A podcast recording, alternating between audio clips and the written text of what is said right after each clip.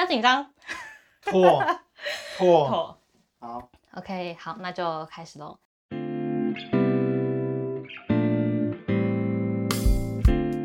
Hello， 我是 Chris， 这里是行人穿越道。本集录音器材由空巷 Spelephant 赞助播出。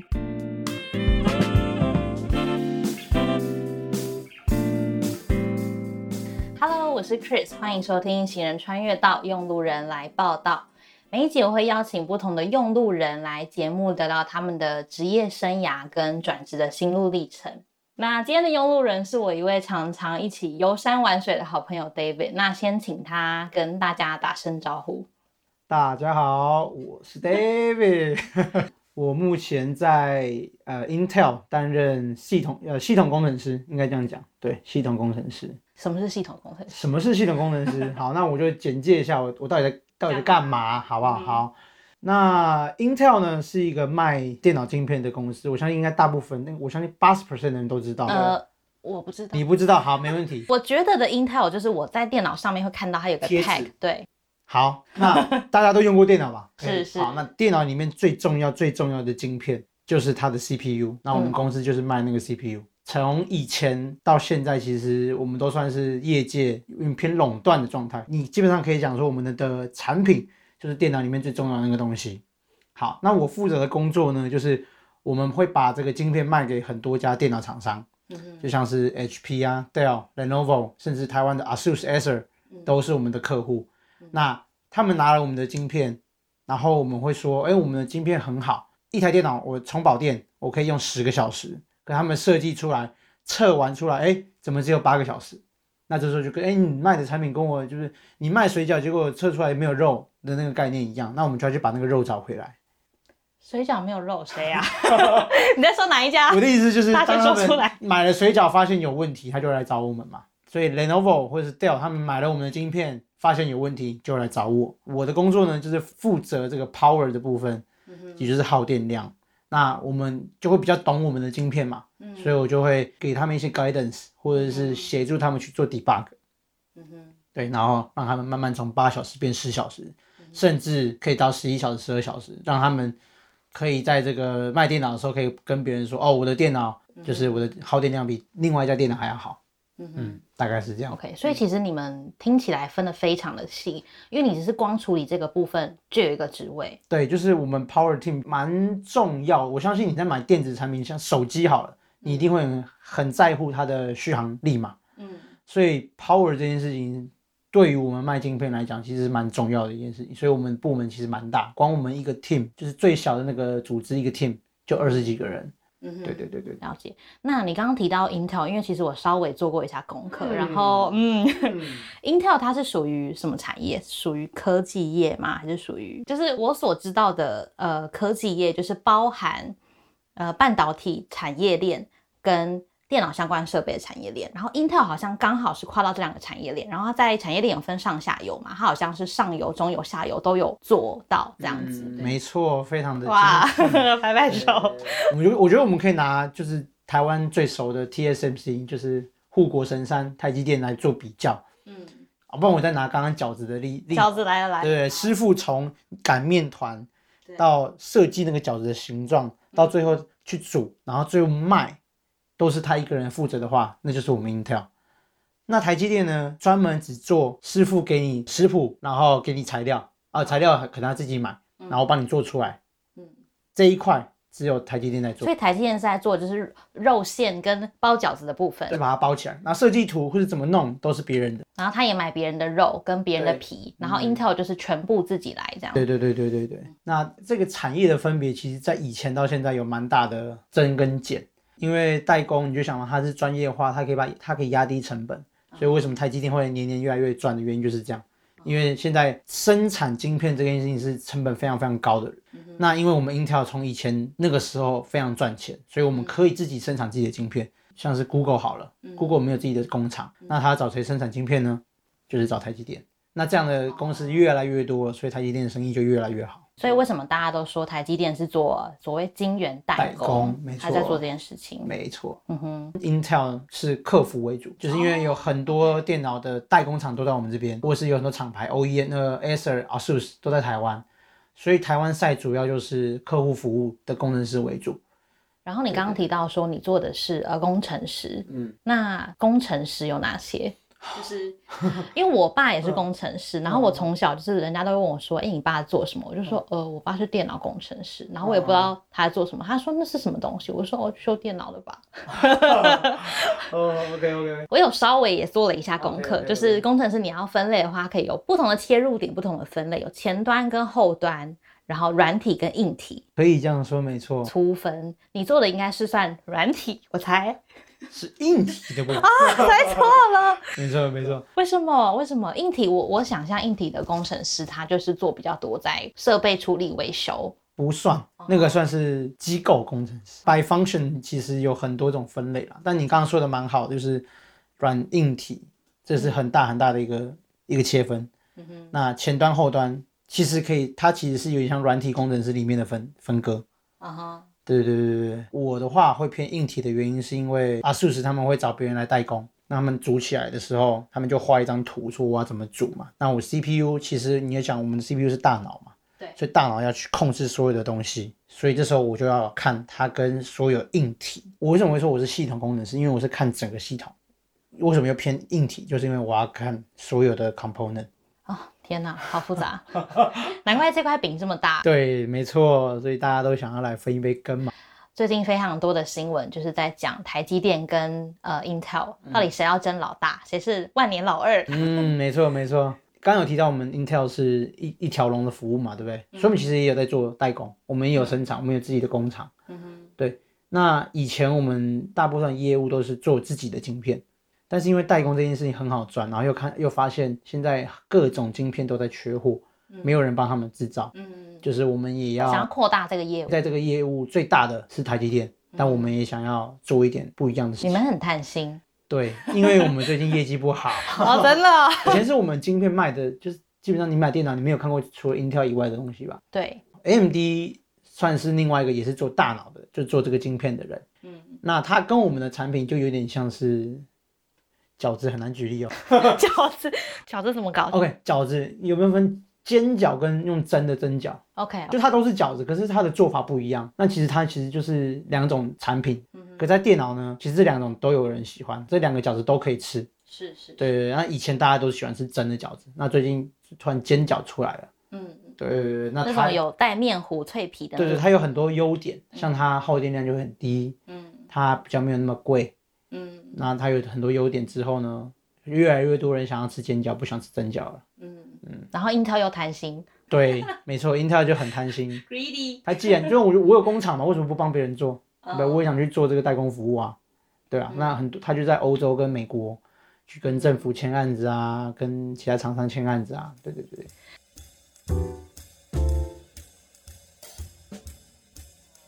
为什么会进入这个产业？是跟你大学念的有关系吗？因为我知道你大学要念工业工程，大部分人都不知道工业工程在干嘛啦。嗯，对我爸妈，其实我毕业的时候，我爸妈应该也不知道我在念什么，想说哦，儿子哦，哦，工程师。對對對對那但是我简而言之，工业工程就跟生产比较相关。嗯，就是任何你有工厂的地方，就需要工业工程师。但是呢，其实我这个工作基本上不是我念的东西，嗯、我身边人都是电机、电子相关毕业的。你说你身边的人的意思就是你的同事几乎都是电机电子，对对对， okay. 很少会看到工业工程的背景的人来做，因为其实这个东西蛮难的。嗯哼，对。那当初会有这个契机，就是我在念研究所的时候呢，就看到一零四，然后有一个这个 Intel 的这个，它的职位叫做 Power Optimization Engineer， 优化，对对，耗电最佳化工程师。嗯哼，对，中文是这样。念工业工程有一个专业就是 Optimization， 就是最佳化。嗯，通常讲最佳化都是工厂的流程的最佳化啊，各种的优化。对对对对对对。嗯、那时候我就觉得，嗯，这应该是跟我相关的吧，我就投履历了。嗯。然后我去面试的时候，他问我，我一问三不知，嗯、我真的什么都答不出，说嗯，这个我不太懂。嗯。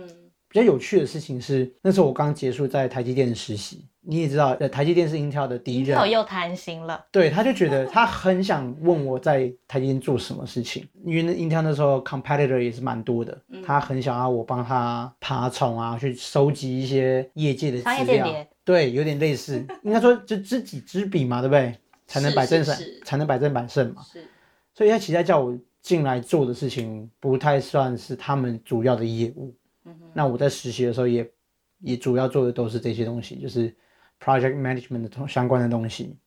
应该说这个实习后我就我就走了别的路，也不是我这个实习会继续往前做的事情。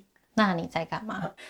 这是埋梗了当兵前我去了管顾业。哎、欸，你有当兵哦？哎、欸，四个月的英雄好汉还是有的，好不好？哎、欸，我完全没有这段的记忆。而且我还是当宪兵哎、欸！哎、欸，你凭什么当？你凭什么当宪兵？宪兵是哎、欸，这边顺便得科普一下，大家脑中所谓那个高高帅帅耍枪耍来耍去、那個，中正纪念堂那个叫做仪队，那不是宪兵哦。宪、oh. 兵是在总统府外面走来走去，在那边疑神疑鬼的， oh. 是专门宪兵是。城市保卫的军队，我们是专门保卫城、保卫台北市的。所以你们的枪里面装的是真枪实弹，没错。好恐怖哦！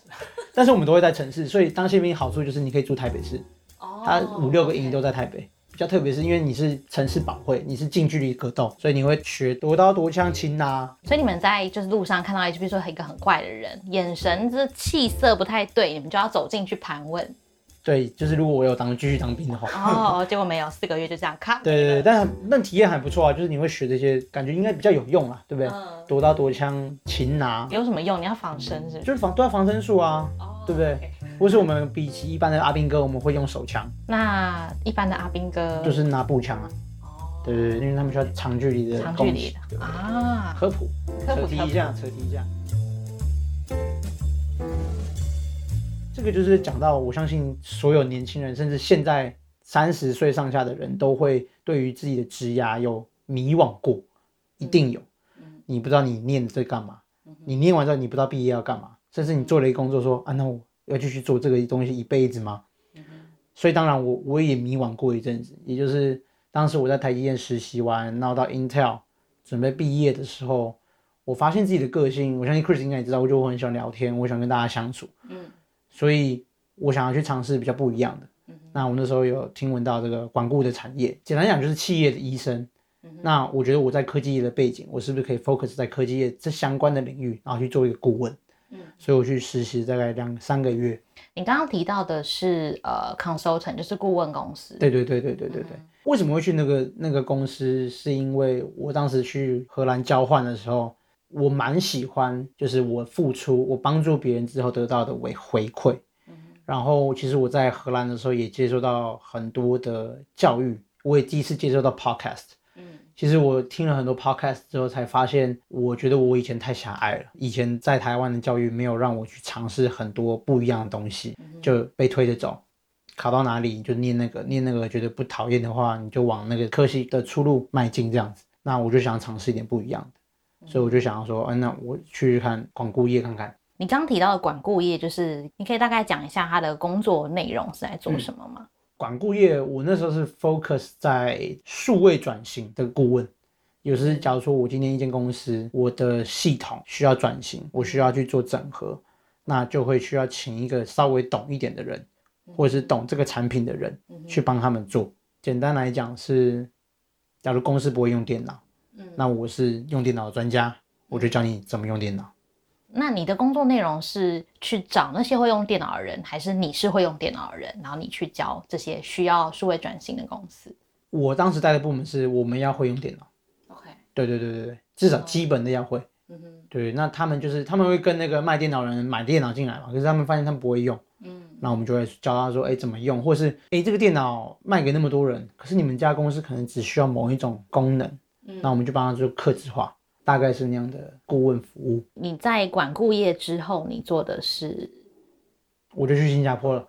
其实新加坡这一这个工作呢，算是我人生蛮大一个，我觉得算是跌倒了，对我来讲是跌倒，可能对别人来讲是一个还不错的经历，就是你可以出国工作，又是个大公司。嗯，对。那那个时候呃我当完兵，那我接到这个 offer 是去 D B Schenker， 不知道你们听过，它是一个应该听过 D H L 吧，嗯，就是一个物流公司，对，它大概就是差不多，就是跟他们跟他们是敌人就对了。D H L 比较偏这个 consumer， 但是公司在寄东西的时候，我们算是最大的一个饼。那时候就觉得哦，这个是大公司，然后我也是做一个 engineer， 而且我拿到的 package offer 都还不错，想说那就出去闯闯看。你做的是什么工程师啊？又来了。啊、对，我就回到本业，我做的是 industrial engineering， 工业工程师。工业工程师。对，就是我念的的工程师。Okay.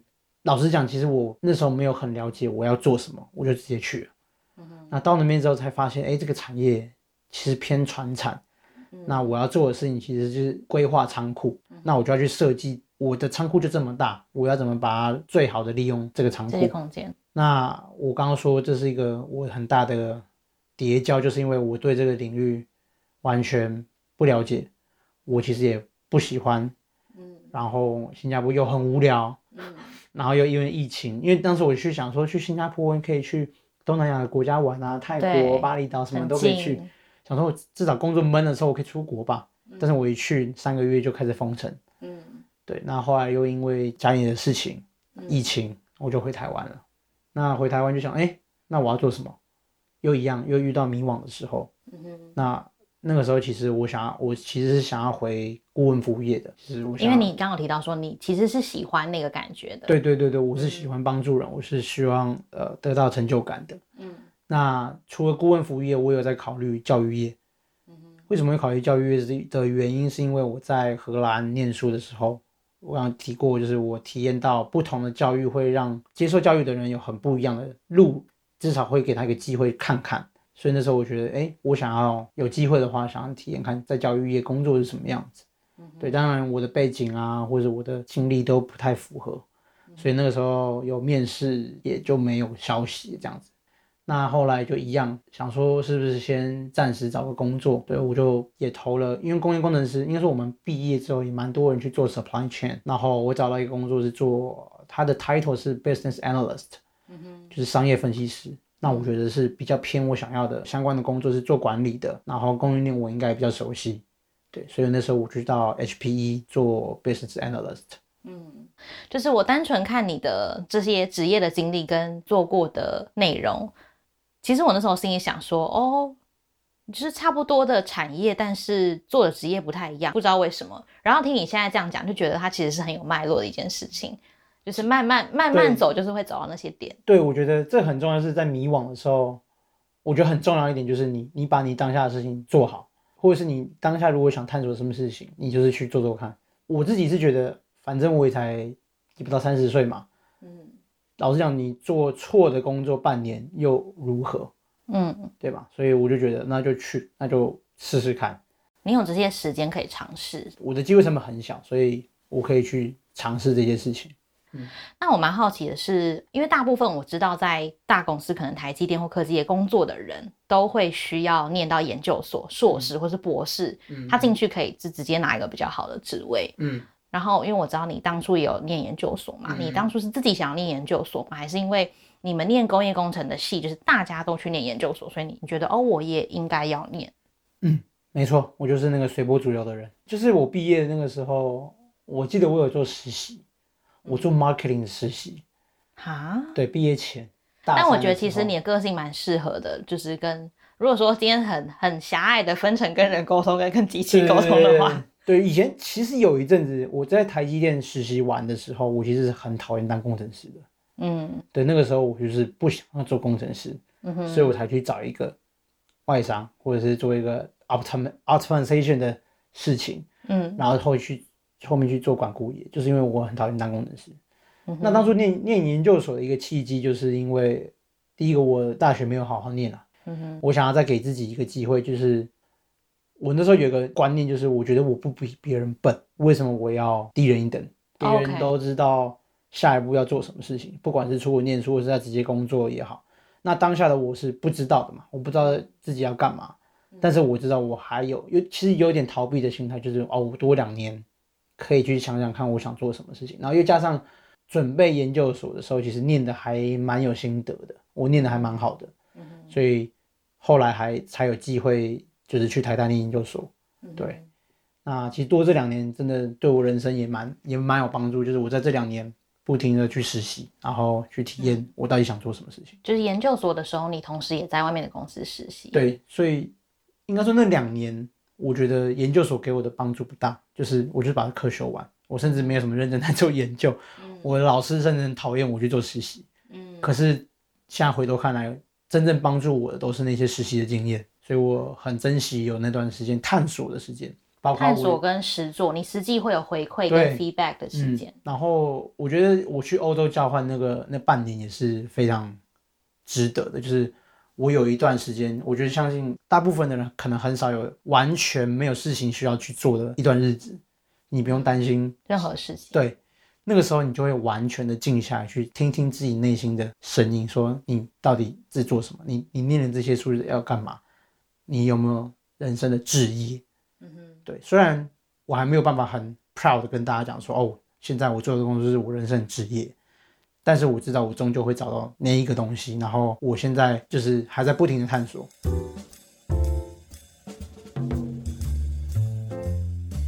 你刚刚提到说大部分的人都比较不会有时间静下来可以好好跟自己相处，然后我就想到说，哦呦啊，当兵啊，哎，那个时候也是哦，对对对，那个时候也是。大部分当兵的人，尤其是那种当四个月的，就想说，哦，我真的进去，然后全部人都剃光头，都长一样，哇，我真的就是觉得啊，哦，就是真的真的真的，对啊，我觉得其实我蛮喜欢当兵那四个月的生活，很纯粹，因为你也不能做其他事情。对，老实说，他强制了你不能做其他事情，切断了那些刺激。我那时候听到一个故事，我觉得蛮合理，就是为什么大家当兵的时候啊，都要剃光头，嗯，都要穿制服，嗯，为什么不能？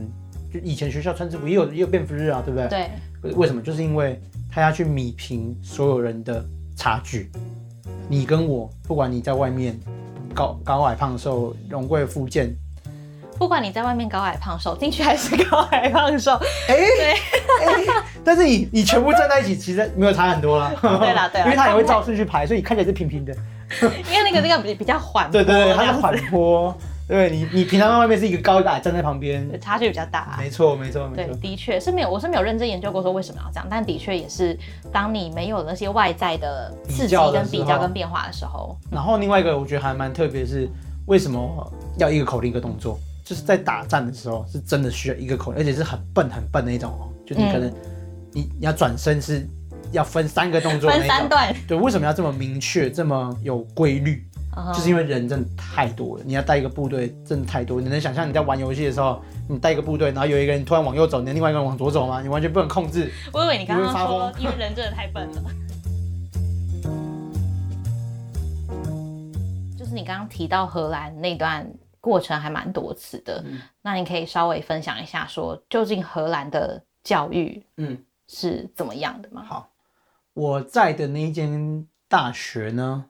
它其实有点像是台湾的清大交大，它在一个科技的城市，就像新竹那样，很多科技公司的公司、呃、的总部都在那边，像 Philips 那个飞利浦灯泡，他们的总部就在那边。嗯，对，所以它是一个很理工很理工的学校。可是我在念书的时候就会发现，大家大概一半以上的人都不一定是走工程师。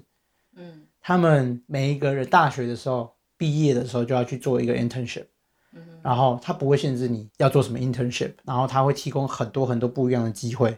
我也是在那个时候才接触到 consulting 这个东西的，嗯，我觉得他们给的教育是很 opening， 他不会限制你说你的路要怎么走，嗯，他不会觉得说你现在读这个科系，我就是要给你这个科系，他会有资源，嗯，他还给了很多其他不同的领域。对，那我觉得台湾比较难达到这个点，是因为。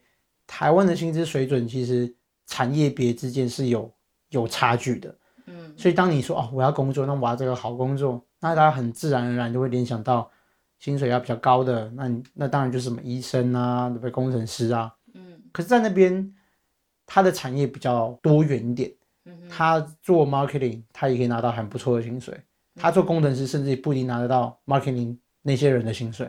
那这就是我觉得比较台湾比较难比拟，但是我觉得教育应该是要让大家多学多看，所以我觉得台湾的大学的那个通识教育啊，嗯，我觉得应该要再要再要再努力一下，要看用什么样的方式让大家诚心的可以去多学一点。 对, 对, 对, 对，不是大家选同时是选哦最凉的，然后最、嗯、最, 最没事的或者最好玩的、嗯、甚至我觉得可以把一些科系的选修把它变成通识、嗯、哼，而且就是台湾虽然你看你各种科系，然后你就说什么你可以去他们科系修课，但其实你修课那些都不算学分，那你谁会去 想, 想要去修？就老实讲，学生还是蛮需要一个拉力的。对，我觉得在大学时期应该有这样的机会去多看。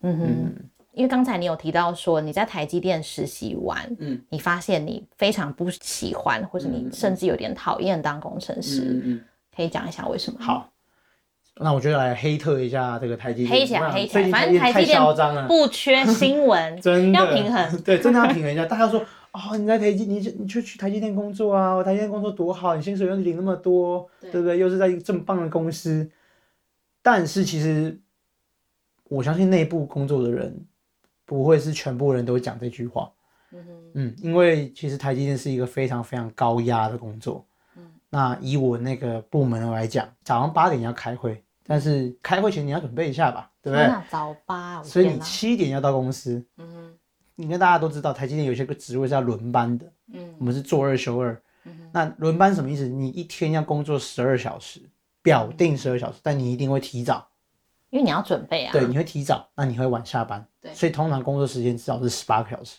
天哪！然后连续两天，然后再休息两天。再做两天，所有人无论什么职位还是没有没有，就是某一些特定的职位哦、oh, okay. 就你跟产线，因为产线是二十四小时不能停的，所以就需要就要需要这些人去轮班。嗯哼，有我有听说台积电对于就是要及时的能够呃回应他客户的需求这一点做的非常的高要求。没错，就是今天如果有地震，嗯、基本上你就不用睡觉了。你就是马上赶去公司。天哪，那最近他们应该都不用睡觉。你这公司机一响。震到不行，天哪，比医生压力还大。真的，医生真的是压力很大。我身边啊，在十个吧，大概只有一两一到两个有办法待超过两年。那为什么这个这个职位会一直缺？就是因为讲，就是他真的非常非常高压。当然，他的薪水也非常非常好，就看你愿不愿意。所以那时候我实习的时候，那个同事就说：“哎、欸，你缺钱吗？”嗯、我去的那两个月，就两个同事爆肝，被勒令不能来上班，肝指数爆掉了，好扯哦。老板勒令说：“你在家休息一个月。”两个，就我才继续两个月就遇到两两个事件，而且都是女生，所以他就说你缺钱吗？嗯，如果你不缺钱，你不要来。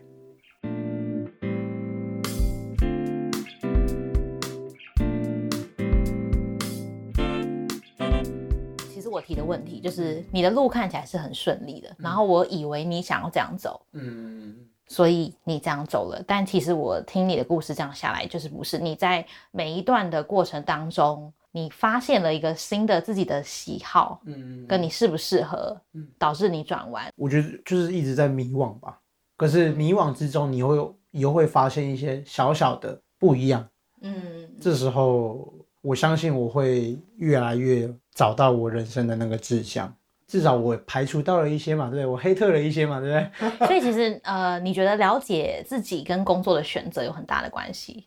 对，我其实蛮想分享的是，就是。不要觉得人家说的好工作就是你适合的工作，这是我新加坡回来的很大一个体悟。当初就是新加坡，我就觉得哇，大公司，然后出国工作很喜欢这样子，又是一个大城市。可是我真的很讨厌，我那时候上班的时候，我我我就在算说，我就什么时候下班，我什么时候下班之外，我会算说哦，我过一个小时我可以多赚多少钱。我就要看时哦，过了一个小时哦，好，我多赚了一些钱。你真的是需要及时那个回馈跟成就感的人。没错，没错，不许你自己往前走。然后下班说哦 ，OK， 我今天赚了多少钱？可以，可以，可以，好吧，好吧，再撑一天。很痛苦，真的很痛苦。我我都跟同我朋友分享说，我离职的时候啊，我老板跟我说一句话，他说：“哎、欸，那个 David 啊，你是不是一个比较蛮内向的一个人、啊？”哎哎，老板，老板，听一下这集。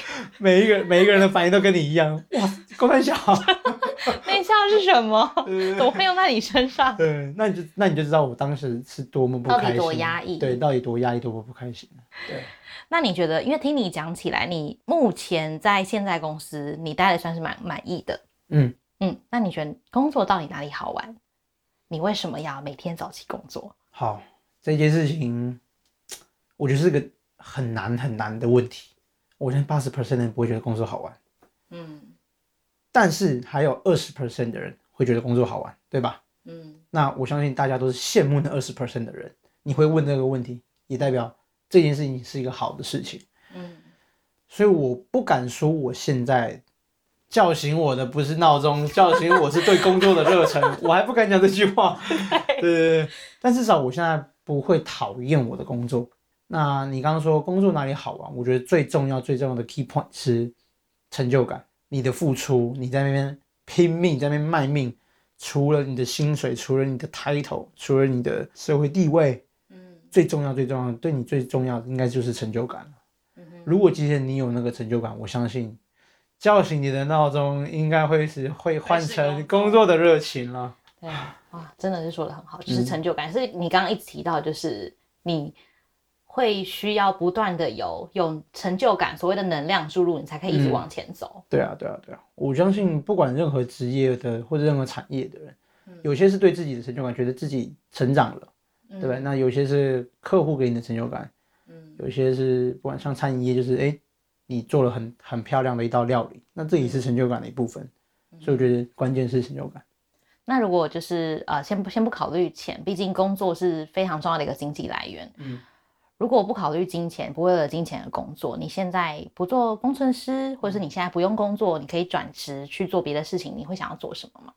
嗯，我一直在往这个目标努力。其实我一直在对教育这件事情非常系在你的心头。我最近参加一个计划叫做 Score 二十八， 对，他在 focus 在弭平社会企业社会创新相关行业跟一般产业的 gap， 因为现在越来越多年轻人想要投入这样的产业，投入这样的工作，可是薪资水准、工业做环境跟产业还没有那么成熟，所以一直没有办法踏入这个领域。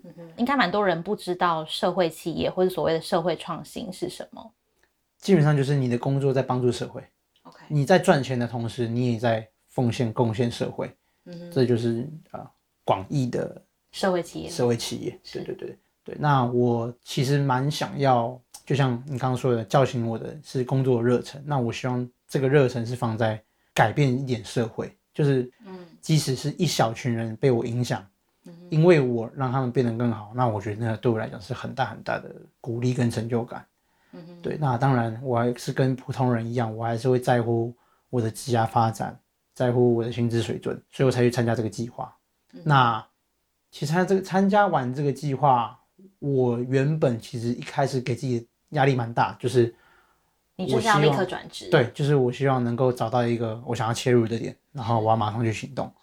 所以那时候一开始我压力蛮大，我也跟 mentor 聊过很多次，嗯，但是后来他给我一个还蛮好的观念，就是人生你现在走了二十几年好了，每次遇到一件事情他都中了一点，他就撒了一点种子在你的心中的土壤，嗯，但是你永远不知道今天开出来是什么花，你也不知道它什么时候开，嗯，可是你很确定的是你有撒下这个种子，嗯，那你现在要做的就是慢慢的等它发芽，嗯，它在那时候发芽，或者它会变成什么样子，你永远不知道，但是你不要急，嗯，同时你要继续的，它会它怎么发芽，对，你还是要浇水，你每天还是要看它一下，嗯，你偶尔还是要想到它一下。我觉得这个让我蛮之蛮印证我的状态，就是因为像我的工作职涯，我从来不知道我今天会做一个在 Intel 做一个系统工程师，甚至跟我学的完全没有关系，但就是这些种种点点滴滴累积起来会让我走到今天这个地方。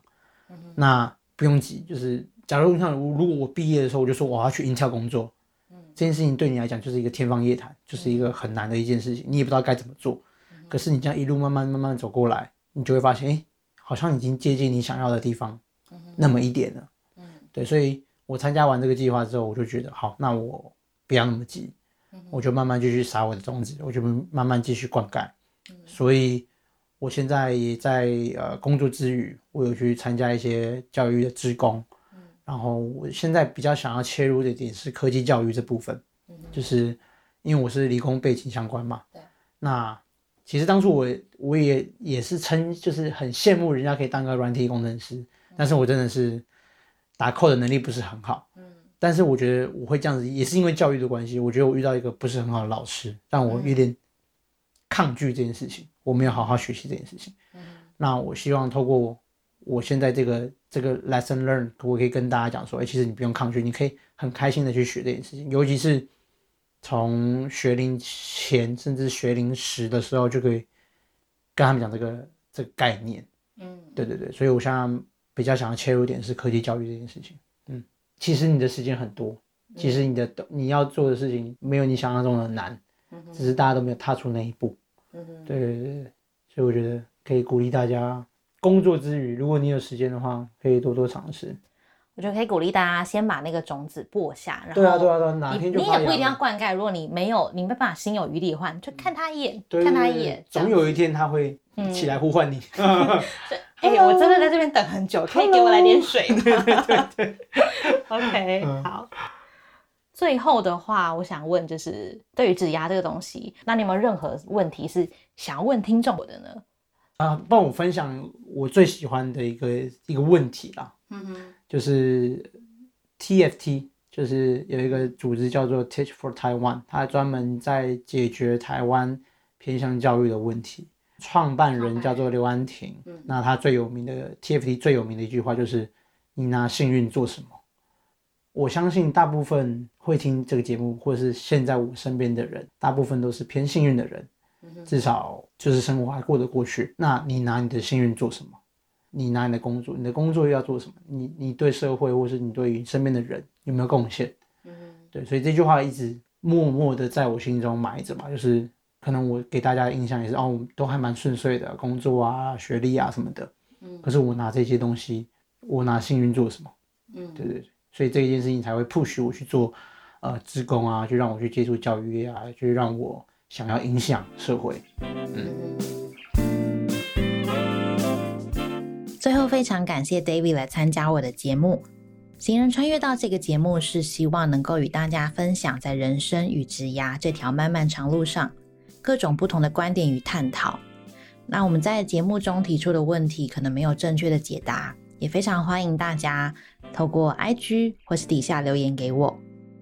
我是 Chris， 这里是行人穿越到，我们下次见，拜拜。